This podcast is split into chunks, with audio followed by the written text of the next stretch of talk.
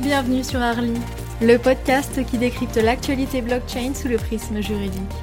Retrouvez un jeudi sur deux des interviews exclusives de professionnels du droit et d'experts du Web3. L'occasion d'obtenir les retours d'expérience des professionnels de cet écosystème et d'apporter une perspective juridique approfondie sur ces aspects. Que vous exerciez une profession juridique ou en lien avec les innovations liées à la blockchain, le podcast d'Arly est fait pour vous.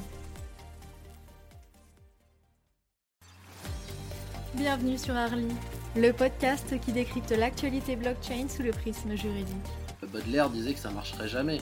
Pourquoi on fait une photo d'un tableau DeFi, c'est l'économie de la blockchain. ICA arrive avec euh, d'autres réglementations, comme vous avez entendu parler de TFR, DORA, qui est le règlement sur la résilience numérique, avec le régime pilote pour les infrastructures de marché. Simple fait de redater des actifs euh, d'un portfolio IP, avantage de, de, la blockchain, euh, meilleure visibilité sur leur, leur, portfolio et par la suite de, de valoriser. L'influenceur aujourd'hui, c'est quelqu'un finalement, en échange d'un bénéfice économique quelconque ou d'un avantage en nature, euh, qui va être amené à faire la promotion tout en mobilisant la, sa notoriété. Et le, le, véritable avantage de cette technologie, c'est que la preuve informatique, en fait, plaît par une preuve juridique. Pouvoir enregistrer euh, un certificat qui permettrait de mieux suivre les échanges entre collectionneurs ou dans la revente ou dans la valorisation.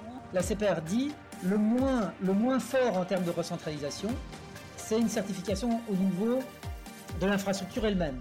Je dirais qu'une DAO, c'est une forme de, de, communauté avec une multitude de participants qui euh, fonctionnent avec des règles de gouvernance inscrites dans des smart contracts. La technologie de la blockchain sert à un très grand nombre d'industries qui ne sont pas que des industries euh, financières et on n'a pas encore euh, tous les cas d'usage en tête.